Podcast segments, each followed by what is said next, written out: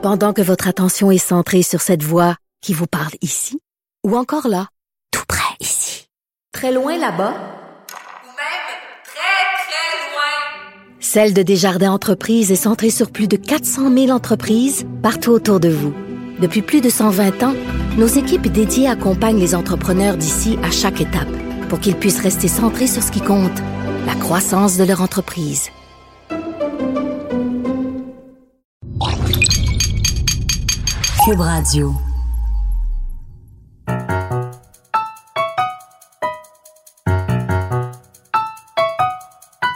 Ici Mathieu Bocoté et bienvenue aux Idées le monde.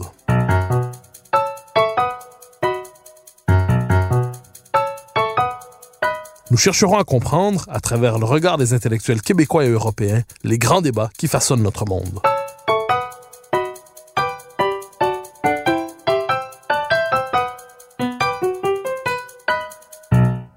À un an et quelques mois des prochaines élections présidentielles américaines, le monde occidental cherche encore à comprendre Donald Trump, dont on aime prononcer le nom avec un air épouvanté.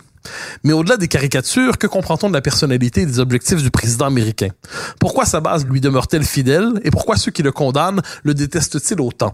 Et à quoi peut-on s'attendre de lui lors des prochaines élections présidentielles et de son deuxième mandat s'il l'emporte? Pour en parler, je reçois Laure Mandeville, journaliste et grand reporter au Figaro, qui fut parmi les rares, il y a quatre ans, à prendre au sérieux la candidature de Trump et même à annoncer sa possible victoire. Laure Mandeville, bonjour. Bonjour. Alors, question première, euh, pour, devant cette vaste question, euh, après deux ans et demi de présidence environ, euh, qu'est-ce qui distingue pour l'instant euh, le le mandat, le, passage au pouvoir de Donald Trump. Est-ce qu'il se distingue véritablement ou est-ce davantage d'effet d'apparence et dans la réalité, il y aurait une forme de continuité institutionnelle? Non, je pense vraiment qu'il y a euh, une rupture avec Trump et en tout cas une, volonté euh, de rester euh, au cœur de la Maison-Blanche, donc au cœur du système institutionnel américain, un homme de l'antisystème, un homme de la révolte trumpienne et de la révolte d'une partie de la population américaine qui veut que les choses bougent. De, Trump, en fait, euh, est l'homme qui veut euh, euh, redéployer, secouer, mettre sens dessus dessous le système politique américain et le monde. Donc, il y a un aller-retour permanent pour cet homme qui, qui veut en fait redéfinir la politique sous l'angle de ce qu'il appelle la défense de l'ouvrier américain et de l'intérêt national américain. Alors, révolte trumpienne, quels sont les moteurs de cette révolte? Est-ce que c'est une révolte qui est antérieure à Trump ou est-ce qu'elle est indissociable de lui d'une manière ou de l'autre? Je pense que c'est vraiment la, rencontre d'un homme qui est euh, un, un, personnage totalement euh, indomptable, atypique, euh, disruptif, comme on dit aujourd'hui, et qui donc euh, a, a, a, saisi, a ramassé finalement un mécontentement qui était, qui, qui je pense, le précède et que on pouvait déjà sentir dans la dans la foulée de la, la grande le grand choc de la crise de 2008 où il y a eu cette espèce de mouvement, notamment des Tea Party, qui s'est manifesté, qui, qui est un mouvement qui, qui a des, des, des, des, liens avec Trump sur le rejet justement de l'élite, de Wall Street, l'espèce de révolte sur ce système qui ne leur profite pas, mais aussi une révolte dans les Tea Party contre le politiquement correct, une espèce d'exaspération contre des élites libérales qui entendent en fait régenter la manière dont les, dont les gens pensent, dont ils se comportent. Il y a d'éléments. Il y a aussi évidemment des éléments plus classiques euh, sur le conservatisme, les chrétiens qui se sont ralliés à Trump alors que lui euh, ne connaît pas un seul verset de la Bible, mais a endossé en fait cette, cette révolte euh, des chrétiens contre un monde post-chrétien. Il, y a, il y a beaucoup d'éléments qui sont là qui euh, le précède, mais, mais qui l'a embrassé. Alors, lorsqu'on regarde la révolte trumpienne, euh, la tentation est quelquefois de l'inscrire dans plus largement une révolte populiste mondiale, à tout le moins qui traverserait l'Europe et maintenant les États-Unis. Or, est-ce qu'il y a une dimension spécifiquement américaine dans ce qu'on pourrait appeler le populisme trumpien, ou est-ce que globalement on explique mieux sa, sa percée, sa victoire par les tendances lourdes qui se déploieraient partout, partout en Occident Je dirais en fait que, que sur, sur l'aspect américain, euh, c'est peut-être un aspect euh, un peu conjoncturel qui est dû euh, au, à, à, ce que j'appelle le post-Obama. Finalement, pour moi, Trump, c'est vraiment l'enfant inattendu de, des années Obama, des années qui ont été des années finalement où on a essayé de vivre dans un monde post-racial, post-identitaire, presque post-politique, un homme qui voulait aussi réconcilier non seulement les Américains mais le monde, le monde musulman et le monde occidental, et qui finalement tout cela finalement a, a, en partie, je dirais, échoué, et il y a eu une sorte de, de désaveu, de, de, profonde désillusion des, des années Obama aux, aux États-Unis, et Trump arrive comme le, le porteur d'une d'une tentative de remise en cause du système, comme l'avait voulu Obama, mais totalement différemment, euh, on, avec au contraire euh, l'idée que non, on va pas euh, s'en sortir avec un monde post-national, plus de, de négociations permanentes, de comment dire, euh, en cajolant finalement l'adversaire ou le partenaire, mais on va le faire en affirmant de manière plus brutale, plus finalement même mal élevée, euh, grossière, le, notre intérêt et ce que nous sommes. Donc au, au fond, Trump ne propose pas de réconcilier le monde, mais de défendre son monde. Et c'est en cela qu'il s'est opposé à Obama. Et c'est, je pense, ce qui est, spécifiquement américain. Ce qui est plus général, c'est cette révolte qui me paraît euh, euh, traverser l'ensemble du monde occidental et peut-être au-delà euh, sur euh, euh, la question, notamment de la nation. Les nations existent. Nous ne sommes pas passés à autre chose. Ce qui avait été finalement un peu peut-être le, le mythe de post 89.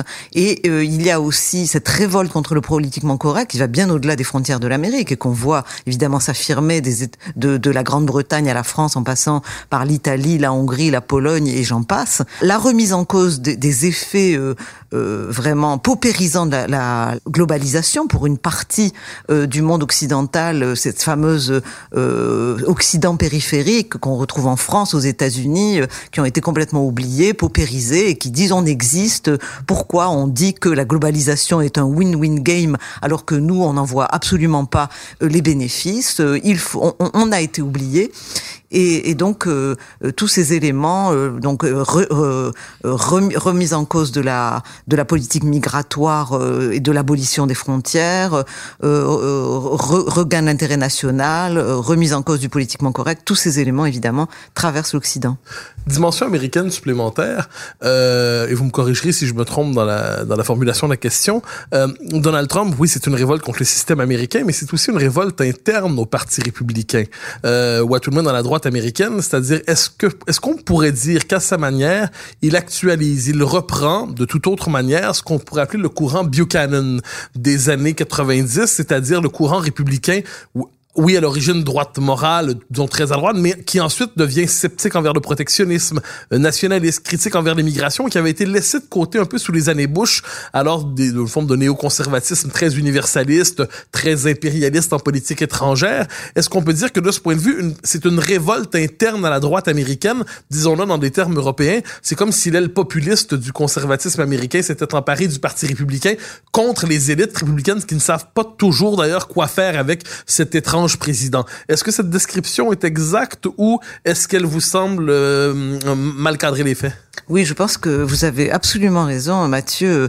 Euh, c'est une remise en cause totale euh, de euh, l'idéologie du Parti républicain. Et j'aurais dû le mentionner avant, mais bien entendu que Trump fait exploser en fait plusieurs des fondamentaux absolus de ce parti qui a vécu sur l'idée, par exemple, du libre-échange, qui est une donnée, une sorte de vache sacrée, qui serait toujours favorable.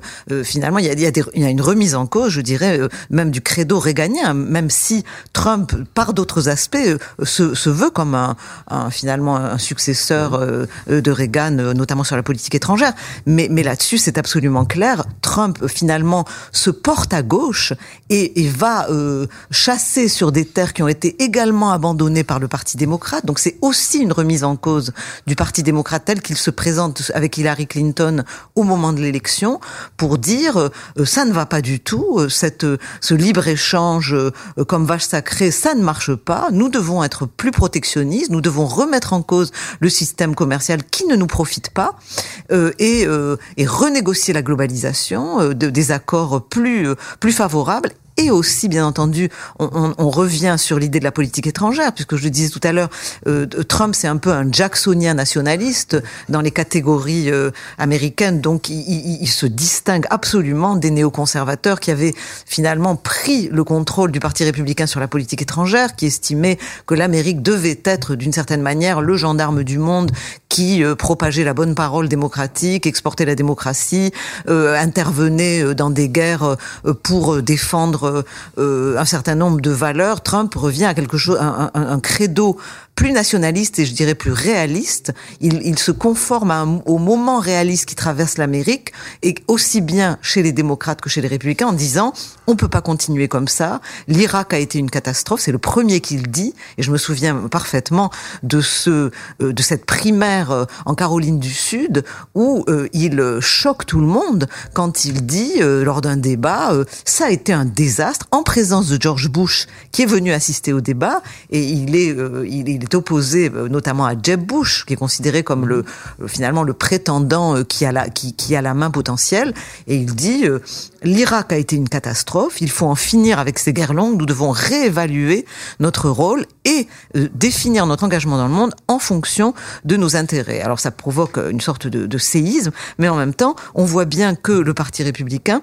aujourd'hui euh, déchiré, comme vous le dites, Mathieu, il y a des débats hein, à n'en plus finir sur euh, est-ce que Trump euh, est une catastrophe pour notre politique étrangère, mais malgré tout, il y a, je, dirais que Trump est en train de déteindre sur l'ensemble de ce débat, donc en, quelque sorte de marquer des points et, de, finalement de trumpiser le débat de politique étrangère américain, c'est très intéressant.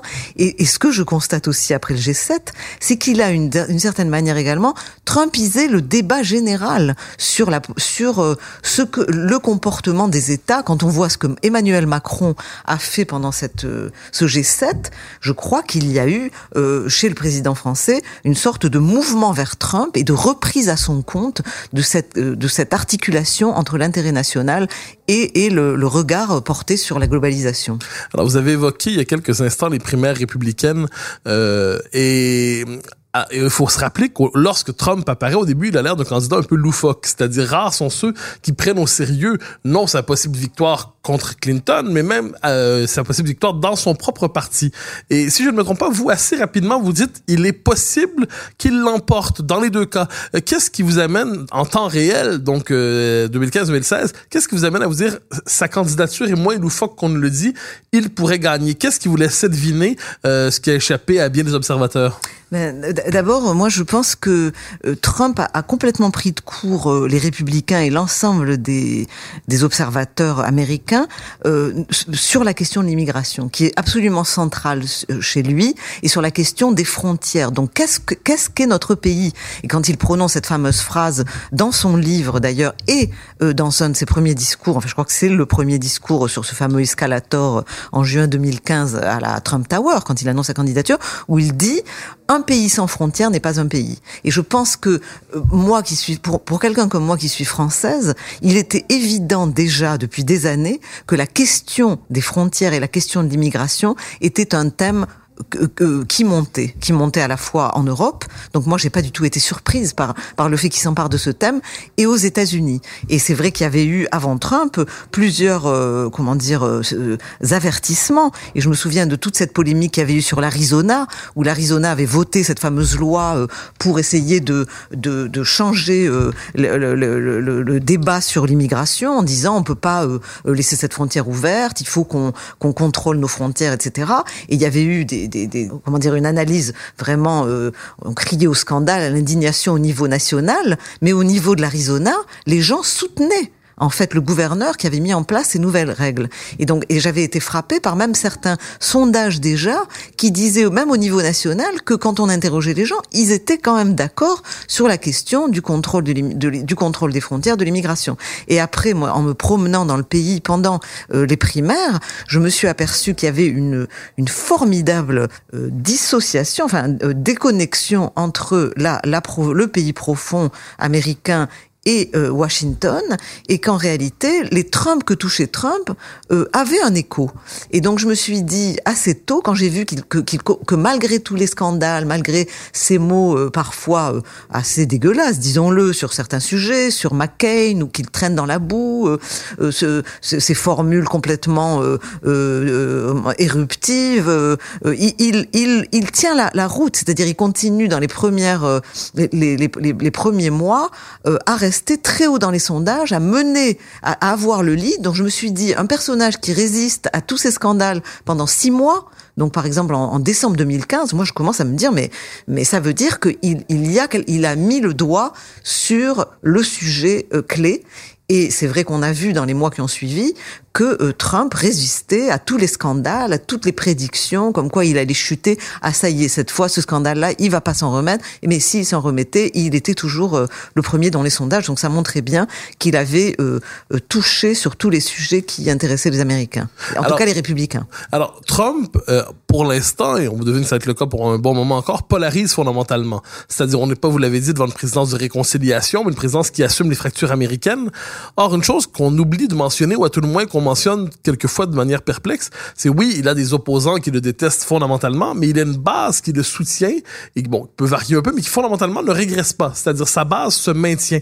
Comment expliquer le maintien de cette base et qui compose cette base de Trumpiens convaincus, ce socle Trumpien dans la politique américaine? Oui, je crois que en fait, euh, euh, pour expliquer qu'il maintient cette base de manière formidable, c'est vous l'avez dit, le pays est profondément divisé. Moi, en, en- pendant les midterms en octobre dernier, j'avais fait une- un podcast qui s'appelait La nouvelle guerre civile américaine. Et je pense que ce qui est intéressant, c'est qu'on a vraiment un pays profondément divisé. Et la question, c'est euh, euh, est-ce que cet électorat va se mobiliser massivement pour les deux part- pour les deux électorats qui s'opposent, en fait, ces deux Amériques qui s'opposent, et qu'est-ce qui va se passer? Est-ce qu'ils vont faire le plein de cet électorat qui se divise et s'oppose de plus en plus? Et est-ce qu'à la marge, il y aura euh, dans cette espèce de frange euh, dans le Midwest qui euh, continue de basculer au cours des élections depuis des décennies d'un côté ou de l'autre, ces gens, par exemple, cet électorat qui avait voté Reagan, qu'on appelle démocrate, mais qui avait voté Reagan dans les années Democrats. 80, les Reagan Democrats,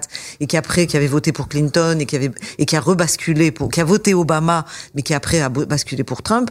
euh, Est-ce qu'ils seront exaspérés par les foucades de Trump ou est-ce qu'ils resteront avec Trump parce que Trump a fait, euh, a, tenu ses promesses et, a, continué de se, se comporter comme l'homme de la révolte euh, au, au sein de la Maison Blanche. Donc, donc c'est ça la question. Est-ce que, est-ce que l'exaspération qu'il suscite sera supérieure à la satisfaction que ça, que, que, que son côté indomptable continue euh, d'alimenter euh, chez les gens qui ont voté pour lui. Donc, euh, je pense que ça va se jouer là-dedans.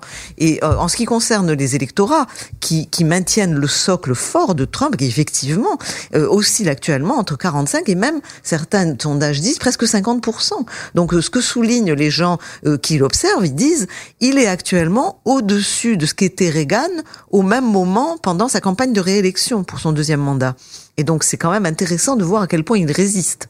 Euh, Il y a évidemment la satisfaction, je pense, euh, de euh, la situation économique. Et donc là, euh, il a un électorat euh, euh, qui le soutient, euh, même dans ces gens qui pourraient hésiter, qui se disent bon, euh, il a des défauts, il est exaspérant, il est même parfois embarrassant, et, et on, on, aimerait quelqu'un de, de, de qui, qui ne qui ne secoue pas les institutions autant, parce que nous nous faisons du souci sur sur les traces que vont laisser finalement cette personnalité qui se permet parfois des choses qui sont indécentes dans, dans le style, dans la manière, dans la manière dont il, il même il, met en cause certaines institutions, la presse, etc. Mais en, euh, en même temps, il y a ces électorats euh, qui le soutiennent. Il y a évidemment les gros bataillons euh, chrétiens, et ça c'est c'est l'électorat classique euh, républicain, euh, les chrétiens euh, conservateurs, mais qui ont fait le plein sous Trump parce que curieusement, ils ont vu dans cet homme qui n'est pas très chrétien dans son comportement, l'homme qui les défendrait au plan civilisationnel. Et, et, là, en fait, ça, ça m'amène à, à, faire une parenthèse sur euh, ce, ce que dit souvent euh, un analyste que j'aime beaucoup, euh, Josh Mitchell, que vous connaissez, Mathieu, et qui dit souvent qu'il ne faut jamais oublier que l'Amérique est un pays religieux et que toute élection a un caractère religieux aux États-Unis et doit être et peut être en fait même lu sous l'aspect religieux au sens large et que en fait Trump dans les candidats religieux entre guillemets qui s'affrontent sur le sur la scène politique américaine représente le candidat le pécheur. Il y a, les, il y a le il y a, il y a le, le, religieux disons le, le presque euh, le saint et par exemple, Hillary Clinton, d'une certaine manière, voulait incarner une sorte de pureté. Euh, euh je, je, je, suis, euh, euh, je, je, je, suis bien sous tous les rapports. je, je, vais défendre toutes les, tous les pauvres, tous les, les abîmés, etc. Alors que Trump lui dit je suis un pécheur, j'ai tous ces défauts, mais il ne les, il ne les nie pas et donc, ça permet à, à l'Amérique, qui se voit comme un, un, peuple de, de pêcheurs, euh, de s'identifier à un homme qui est finalement euh, qui a des, des, des, failles. Et en fait, ça m'a rappelé aussi. Euh, euh je me souviens de, de ça. Ça m'a rappelé quand il, il, il, commentait en fait l'élection de Clinton-Trump sous cet angle-là, la 2012, où Romney finalement euh, euh avait été opposé à Newt Gingrich pendant la primaire. Et Romney, qui avait ce, ce, ce cursus absolument euh, golden, en or, comme disent les Américains, n'avait pas de défaut, n'avait pas de faille, il était bien sous tout rapport, c'était un bon mari, un homme brillant, qui avait tout, qui alignait toutes les qualités, l'homme d'affaires, l'homme qui géopolitiquement comprend ce qui se passe, qui est passé par Harvard, etc qui n'avait aucun défaut, mais justement qui n'avait aucun défaut, donc personne n'arrivait à s'identifier à cet homme trop parfait. Et je crois que dans le vote Trump et le, le, ralliement à Trump, il y a cet élément. Euh, un homme plein d'aspérité plutôt qu'un homme d'aspérité, exactement. Donc il y a ça sur le, les chrétiens. Euh, je ferme la parenthèse et Ensuite, vous avez euh, tous les gens euh, qui votent pour lui parce qu'ils en ont euh, assez du politiquement correct. Ils veulent un homme qui secoue le jeu, euh, une espèce de, de, révolte, je dirais presque, euh, contre la politique identitaire qui a dominé le débat américain depuis maintenant des années. Et ça, et ça s'aggrave. C'est-à-dire cette espèce de, de, de, de, départ vers la gauche radicale des universités qui a presque mis le, le grappin sur un parti démocrate qui a aussi des gens modérés, mais qui n'osent même plus ouvrir la bouche sur ces questions d'identité, même s'ils sont pas d'accord. Et Trump qui dit bon, ça suffit. Euh, euh, pourquoi on doit tout euh, voir sous le sous le, la question de l'identité Oui, non, non, non, non. Je, je suis pas contre les femmes, mais je me permets d'insulter les femmes. Je suis pas contre les minorités, mais je, je les insulte comme j'insulte tout le monde. Et donc, donc finalement, ça plaît. Et je pense qu'il y a un gros bataillon de gens qui se sont ralliés à Trump sous cet angle-là. Il y a aussi évidemment tous les gens qui l'ont rallié pour la question du business, parce que il a offert euh, euh, un code fiscal qui plaît aux Américains. Il y a tous ceux qui l'ont rejoint euh, pour sa remise en cause, je, le disais tout à l'heure, de la politique étrangère. Et puis il y a tous ces gens aussi qui le rejoignent pour parce que sur le plan du business, il est prêt à tout.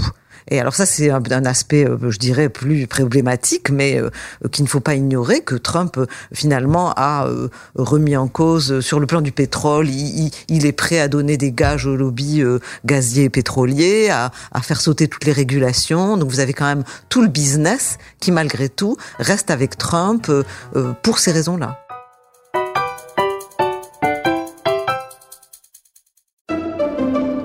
Pendant que votre attention est centrée sur vos urgences du matin, vos réunions d'affaires du midi, votre retour à la maison ou votre emploi du soir, celle de Desjardins Entreprises est centrée sur plus de 400 000 entreprises à toute heure du jour.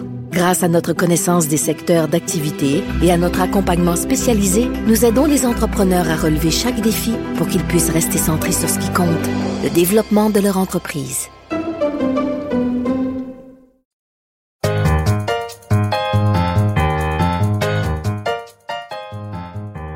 Une des choses qu'on mentionne peu à propos de Trump, c'est qu'une de ses forces, me semble-t-il, vient en partie de la faiblesse de ses opposants. euh, des opposants qui le traitent non pas comme un adversaire à combattre, mais comme un ennemi à anéantir. Et je me permets de donner un exemple particulier. Le, la question de l'impeachment, qui a traversé tout le mandat, comme si fondamentalement une bonne partie des démocrates refusaient la possibilité même de son élection, voulaient l'abolir théoriquement par l'impeachment, fermer par une fermer ce qui aurait, n'aurait jamais dû être autre chose qu'une parenthèse absurde et insensée de la politique américaine. Est-ce que les démocrates ne se sont pas tirés dans le pied, comme on dit de manière assez commune, en cherchant toujours à euh, finalement à abolir la présidence Trump dans l'impeachment plutôt que de le critiquer politiquement. Donc faisant le procès de sa légitimité sans cesse, est-ce que les démocrates finalement, euh, se donnant par là une forme de supériorité morale, est-ce qu'ils n'oubliaient pas tout simplement de faire de la politique contre le président euh, qui était là en place et qui manifestement va se maintenir jusqu'aux prochaines élections? Vous avez absolument raison. C'est d'ailleurs un, un thème moi sur lequel j'ai énormément écrit parce que je suis absolument persuadée que effectivement les démocrates n'ont jamais accepté la victoire politique de Trump. Ils ne se sont jamais placés sur le plan politique, mais sur le plan de la morale presque religieuse, comme je le disais tout à l'heure, et donc sur le plan du, du, du, bien. Et donc Trump était un personnage de, euh, il, il, il, ne pouvait pas imaginer qu'il gagne. Ils étaient en état de sidération pendant toute la campagne, et après son élection, ils se sont dit c'est pas possible qu'il ait gagné, donc il y a un problème. Et, et, donc Trump, après avoir été un clown, un, un, un comment dire, un, Hitler qui donc ne pourrait pas être élu, donc avoir mis en garde contre tout ça sous, sous tous ces aspects, il, il est grotesque, il, il, est fasciste, il est raciste. Après, c'était, euh, c'est devenu, c'est devenu effectivement après l'élection, c'est un espion russe. Euh, donc il y a eu une grosse manip et donc euh, nous devons où, il est fou. Et donc, parce qu'il est euh, un, un, une marionnette de Poutine ou parce qu'il est fou, nous devons lancer contre lui une procédure d'impeachment. Et vous voyez bien que euh, après son élection, même pendant la période de transition, quand il y a la fameuse procédure du collège électoral, il est absolument fou de voir que les, démocrates pensent encore qu'au collège électoral, ils vont pouvoir empêcher que Trump soit confirmé.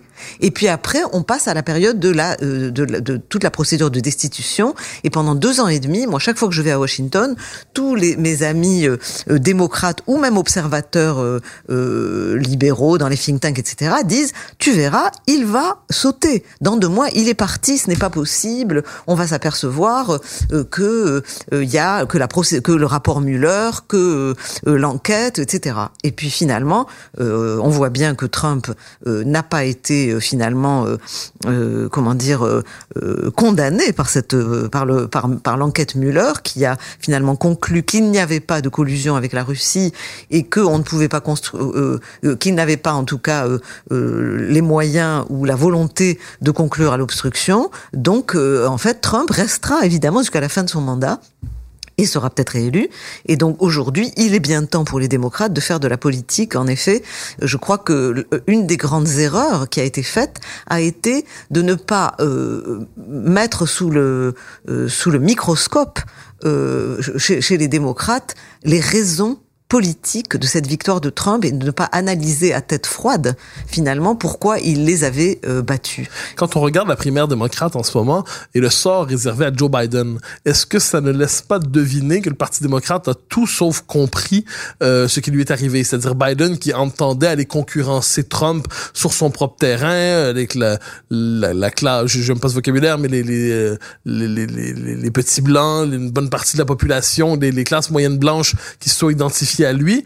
Et euh, donc Biden voulait occuper ce terrain. Et là, le procès qui lui est fait en racisme, en sexisme, en discrimination, est-ce que d'une certaine manière, la radicalisation de l'aile gauche du Parti démocrate ne rend pas ce parti dans une situation de plus en plus intenable quand il temps de critiquer le pouvoir? Est-ce que finalement les démocrates ne préfèrent pas, euh, sont pas dans une logique de purge morale plutôt que de combat politique, même dans les primaires actuelles? Oui, absolument. Et je crois que c'est une c'est une grande erreur. Et d'ailleurs, euh, d'après ce que me disent certains analystes, comme par exemple comme James Kershik à la Brookings, qui est complètement, je crois, conscient en fait de cette situation.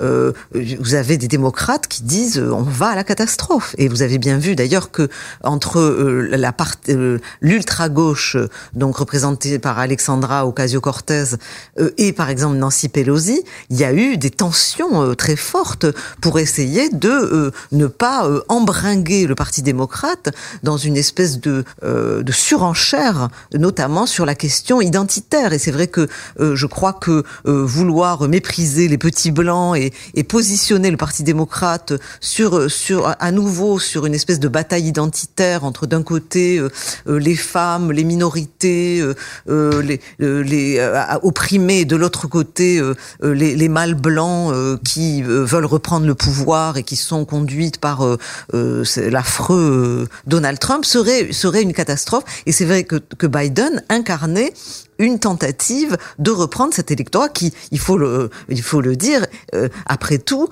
euh, euh, légitimement, Biden ou un autre pourrait tenter d'aller chercher cet électorat qui, je, on le, répète, a voté démocrate pendant des années et donc aurait pu très bien rebasculer. Mais, mais c'est vrai que si on, on, se lance dans la purge morale et que Biden, qui a quand même été le vice-président du premier président noir de l'histoire américaine, est accusé d'être un méchant euh, blanc lui, un méchant euh, représentant du patriarcat blanc, euh, anti-femme et euh, anti-minorité et, possiblement raciste, puisqu'on l'accuse aujourd'hui d'avoir de défendre les thèses qui étaient celles de la droite américaine dans les années 50, c'est quand même, euh, je dirais, euh, une, une, dérive et un excès euh, complètement contre-productif et, et, ridicule, parce qu'il est évident que, que Joe Biden n'est absolument pas euh, ni raciste ni anti-femme. Alors, petite parenthèse à propos d'un personnage dont on parle un peu moins aujourd'hui, mais dont on parlait beaucoup dans les premiers mois de la présidence de Trump, euh, Steve Bannon, qui en fait qui a migré un peu en Europe ensuite, une migration plus ou moins réussie. D'ailleurs, euh, pendant un temps, on a mis le projecteur sur lui, on a braqué le projecteur sur lui, comme s'il était le grand sorcier, le grand Manitou qui rendait possible. Donc finalement, Trump était de nouveau euh, pantin, mais c'était désormais le marionnettiste, c'était Steve Bannon.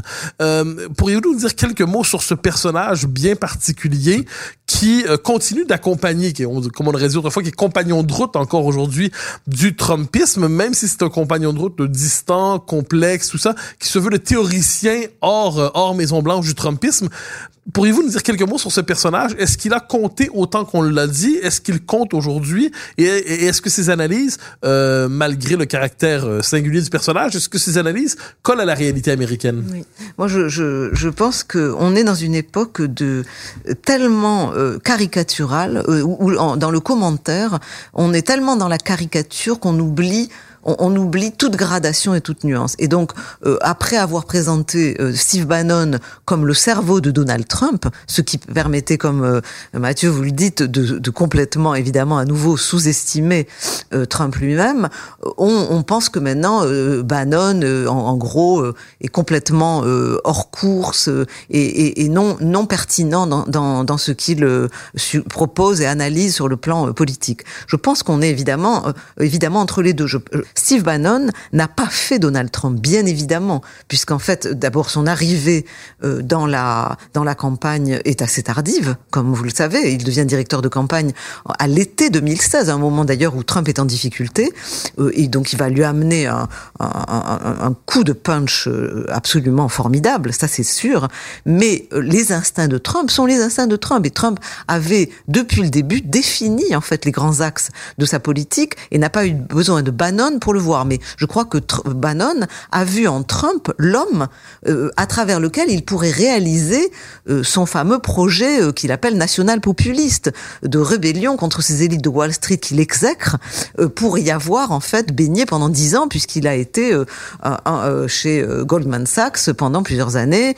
et donc je crois que c'est un personnage extrêmement intéressant parce qu'à travers lui, une sorte de soldat, je dirais, du populisme actuel et, et un stratège euh, on, voit très bien se dessiner les thèmes euh, porteurs euh, des mouvements populistes qui traversent l'Occident. Donc, pour ma part, je, le considère comme un personnage très intéressant à observer, parce que d'abord, il est extrêmement intelligent, qu'il a, un instinct assez redoutable et des thèmes de, la rébellion qui traverse l'Occident. Il a, aussi dit des choses extrêmement pertinentes. Il a été l'idéologue des Tea Party, donc il a senti cette, cette révolte américaine bien avant le Trumpisme.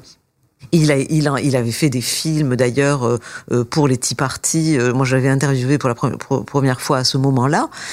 ensuite, il, a accompagné Trump et je crois qu'il a, très bien vu le, potentiel du personnage sur la remise en cause de la globalisation, sur l'immigration, sur le politiquement correct il a vu monter la révolte européenne et je crois qu'aussi il a beaucoup de choses à dire sur l'affrontement entre la Chine et les États-Unis aujourd'hui. Et donc euh, rien que pour ça, il est intéressant à observer. Euh, je crois qu'il avait bien vu et on, peut en reparler euh, que Trump prenait très au sérieux cette fameuse remise en cause de la relation avec la Chine, cette, ce défi lancé aux Chinois sur le thème on peut pas continuer comme ça. les précédents présidents finalement ont, ont cru naïvement que en, euh, en, en, commerçant avec la Chine, on allait changer la Chine politiquement et que tout allait se passer pour le mieux. Et je crois que Bannon comme Trump, c'est la prise de conscience que finalement les Chinois euh, sont en train d'utiliser le commerce pour pour émerger comme puissance globale, euh, qu'ils vont euh, finalement piller euh, toutes les, les, technologies américaines pour et que dans dix ans on aura perdu la, le, le, leadership américain et du coup le leadership tout court. Euh, la prochaine présidentielle s'annonce. En fait, on est déjà engagé dans cette dynamique-là euh, d'une manière ou de l'autre. On devine que Trump sera candidat à sa réélection, c'est le moins qu'on puisse dire. Euh, d'après vous, quels seront les grands thèmes autour desquels il cherchera à se faire réélire? Parce que bon, on peut, il s'est fait élire sur le thème de l'insurrection. On peut dire qu'il a passé toute sa présidence sous le signe d'une insurrection prolongée, comme s'il était au cœur de la Maison Blanche. Il était néanmoins en insurrection contre le système et l'environnement médiatique pouvait laisser croire que c'était pas complètement faux. Est-ce qu'il poursuivra, d'après vous, sous le thème de l'insurrection euh, à l'intérieur du pays? Et autour de quel thème plus particulièrement, quel thème politique euh, Est-ce qu'il peut encore gagner beaucoup autour de l'immigration? Euh, Quels sont les prochains thèmes qui peuvent lui permettre de, conserver une politique explosive qui l'ont conduit à la Maison Blanche et qui pourrait l'y maintenir? Oui, euh, effectivement, je crois que vous avez résumé ce qui est important, c'est que effectivement Trump a tout au long de son mandat voulu continuer d'incarner cette insurrection au cœur de la Maison Blanche qui va le faire pendant sa campagne. Donc en fait, tous les termes, tous les thèmes de 2016 restent valides. L'immigration, euh, la, bataille contre le politiquement correct et euh, cette espèce d'obsession identitaire, euh, la, redéfinition de la globalisation, le commerce, le protectionnisme, une politique étrangère plus euh, soucieuse de l'intérêt américain et donc euh, qui euh, ne s'embarque pas toute voile dehors à l'étranger, mais qui mais qui reste un facteur de de puissance, puisque Trump ne renonce pas à la puissance. Et là, je crois que moi, j'ai suis en désaccord avec certains analystes qui pensent que c'est un retrait total, c'est un isolationnisme. Je ne pense pas que ce soit un isolationnisme, c'est un nationalisme véritablement et l'idée que nous on va on va essayer d'avoir la paix mais par la force et là c'est le thème réganien Peace Through Trends. Et, donc, je, pense que là, il reste sur les mêmes thèmes, mais il dit, il joue aussi sur le bilan, évidemment, puisqu'il dit, regardez, l'insurrection, je la prolonge, je veux toujours construire le, le, mur, je suis toujours votre homme, je ne vous ai pas trahi, j'ai tenu toutes mes promesses euh, sur Jérusalem, sur euh, le climat, euh, sur l'Iran, euh, etc. Et je, et je vais continuer sur la Chine, et je vais continuer, je serai toujours votre homme. Euh, et, je crois que le thème de l'immigration euh, lui, lui laisse toujours un boulevard. Pourquoi? Parce que l'autre thème, en, dehors de je vais continuer, c'est regardez vos, mes adversaires, ils sont, ils, ils sont complètement fous parce qu'ils ils, sont dans une espèce de, de, de gauchisme culturel et dans une surenchère sur, par exemple, la question de l'immigration et sur les grands thèmes que moi je défends, euh, qui est euh, euh, qui n'est pas normal, et donc je serai le rempart de leurs excès. Et regardez par exemple, on voit aujourd'hui la gauche qui se positionne, les démocrates qui se positionnent, à mon avis, de manière très imprudente sur la question de l'immigration sur les, les thèmes de l'extrême gauche, puisque regardez que même Biden semble euh, euh, se rallier d'une certaine manière, en tout cas il n'est pas clair sur la question de, en gros, on doit décriminaliser le passage illégal de la frontière. Euh, donc là, Trump a un boulevard, il peut dire, attendez, en gros, et on doit même payer puisque c'est dans le programme de beaucoup de démocrates, nous devons payer euh, l'assurance santé des illégaux qui ont passé la frontière. On doit décriminaliser le, passage. Euh, donc, autant de thèmes sur lesquels il va évidemment surfer. Imaginons que les démocrates soient capables de surmonter leur euh, leur leur appelons ça leur dérive à gauche, de l'éviter. Euh, quelles seraient les conditions d'une victoire des adversaires de Trump? C'est-à-dire parce qu'elle n'est pas euh, la, victoire de ses adversaires n'est pas inimaginable. Euh, donc, quelles sont selon vous les circonstances qui pourraient amener sa défaite euh, l'an prochain? Alors, je crois que vous avez tout à fait raison de dire que les démocrates peuvent encore gagner. C'est tout à fait évident. On, vous savez, on, nous savons bien, enfin, tous les gens qui observent les, les élections américaines savent qu'il est impossible en réalité de se euh, prononcer sur ce qui va se passer euh, aussi longtemps à l'avance, parce qu'on est dans un monde où, où tout peut changer, euh, une crise, et, et donc je crois qu'il y a deux éléments fondamentaux, évidemment qu'il va falloir observer de très très près. Un, c'est la question économique, puisqu'aujourd'hui, Trump, euh, évidemment, a un bilan économique qu'il met en avant, c'est l'autre l'autre élément. Il met en avant son bilan en disant, regardez, l'économie va bien, euh, le chômage est au plus bas, euh, même au sein euh, euh, des minorités afro-américaines, on n'a jamais eu un taux de chômage aussi faible. Il va d'ailleurs essayer de gagner des points auprès des minorités latino et, et, je pense, noires sur ces, sur ces questions-là. mais évidemment, il peut y avoir un effondrement. On sait, vous savez très bien qu'il y a aujourd'hui une énorme nervosité euh, des marchés euh, sur la question de ce bras de fer avec la Chine, dont on parlait à l'instant, et que si l'économie, euh, si les, les, les, bourses s'effondraient et que l'économie mondiale tanguait, Trump serait évidemment en, en, grande serait en difficulté. Je, je, je rencontrais il y, a, il, y a, il y, a, deux jours Tom Cotton, qui est un sénateur proche de Trump, et quand je lui ai posé la question, est-ce que une, un effondrement économique pourrait être évidemment euh, un énorme problème pour Trump. Il a dit euh, ce n'est jamais une bonne chose, évidemment, pour un, président qui rentre en campagne de se retrouver avec une économie qui serait en catastrophe. En catastrophe. Euh, il y a évidemment un autre élément, ça serait une éventuelle crise internationale qui peut jouer soit pour Trump, soit évidemment contre lui. Euh, si donc vous, coup... vous, avancez des éléments de contexte extérieur, absolument. Mais euh, mais donc autrement dit, Trump pourrait être vaincu par les éléments, on aurait on dirait ça autrement, mais moins par les par ses adversaires directement, c'est-à-dire euh, une tempête pourrait lui tomber dessus, mais en tant que tel ses adversaires, si on se poursuivre en matière de politique intérieure, si je vous comprends bien, ses adversaires ont peu de terrain pour être capables de le combattre directement ou d'être capables de le faire tomber. Non, je pense que, que ils peuvent aussi revenir si, émerge un candidat avec un discours suffisamment solide et euh, sur justement euh, pourquoi il faut battre, pourquoi il faut voter pour nous aujourd'hui. Et je pense que euh, pourraient très bien jouer sur les, les faiblesses de Trump qui sont évidemment aussi son côté erratique euh, euh, scandaleux, qui est à la fois sa force et sa faiblesse, comme on le sait très bien. Et donc, euh, euh si il, si quelqu'un justement construit un discours construit pour les ouvriers du Midwest en leur disant nous on fera mieux, mais on sera pas dingo et regarde, il pourrait très bien re revenir. Vous savez que bien que ça s'est joué à, à 70 000 oui. voix dans trois ou quatre États du Midwest. Alors, donc, donc ce n'est pas exclu que quelqu'un qui serait bien armé le fasse. Pour l'instant, je dois dire que je ne vois pas très bien le candidat euh, vraiment convaincant. Euh, euh Biden aurait pu, mais il, est vieux, il paraît quand même pour l'instant pas, pas, pas très énergique.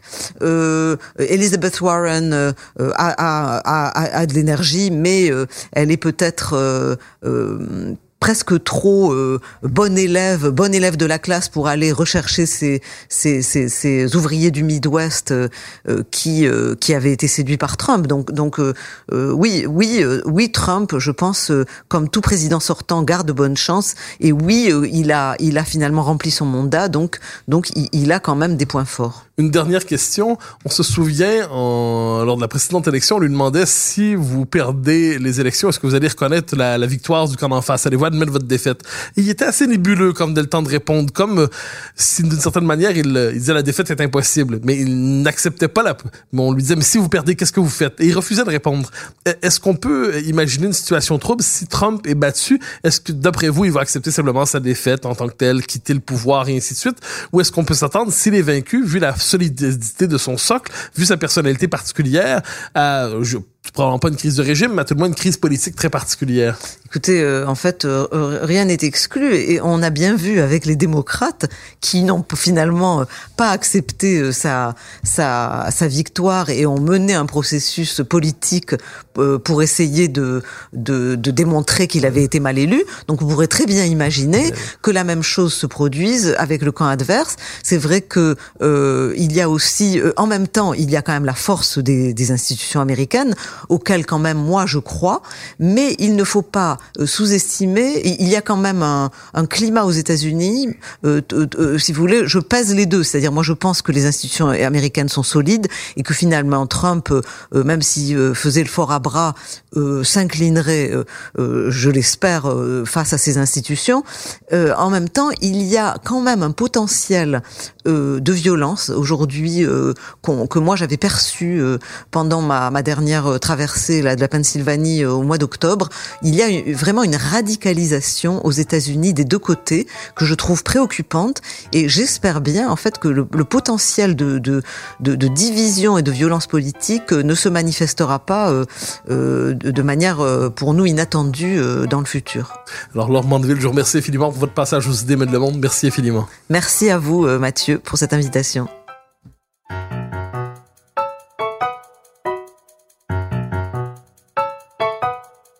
Chers auditeurs des idées mènent le monde, vous pouvez faire connaître le balado sur vos réseaux sociaux en partageant les épisodes que vous aimez. Cela nous donne à chaque fois un fier coup de main pour faire découvrir le balado. Ainsi, si vous écoutez sur une autre plateforme que Cube Radio, laissez-nous un commentaire. C'est encore une fois un geste qui nous permet de faire connaître la série au plus grand nombre. Merci à vous d'être à l'écoute. Vous pouvez me suivre sur Twitter et sur Facebook. Vous pouvez également lire mes chroniques chaque mardi, mercredi, jeudi et samedi dans le Journal de Montréal. Et chaque semaine, vous pouvez me suivre à la joute à TVA. Animation et recherche Mathieu Bock-Côté. Réalisation Anne-Sophie Carpentier. Une production Cube Radio.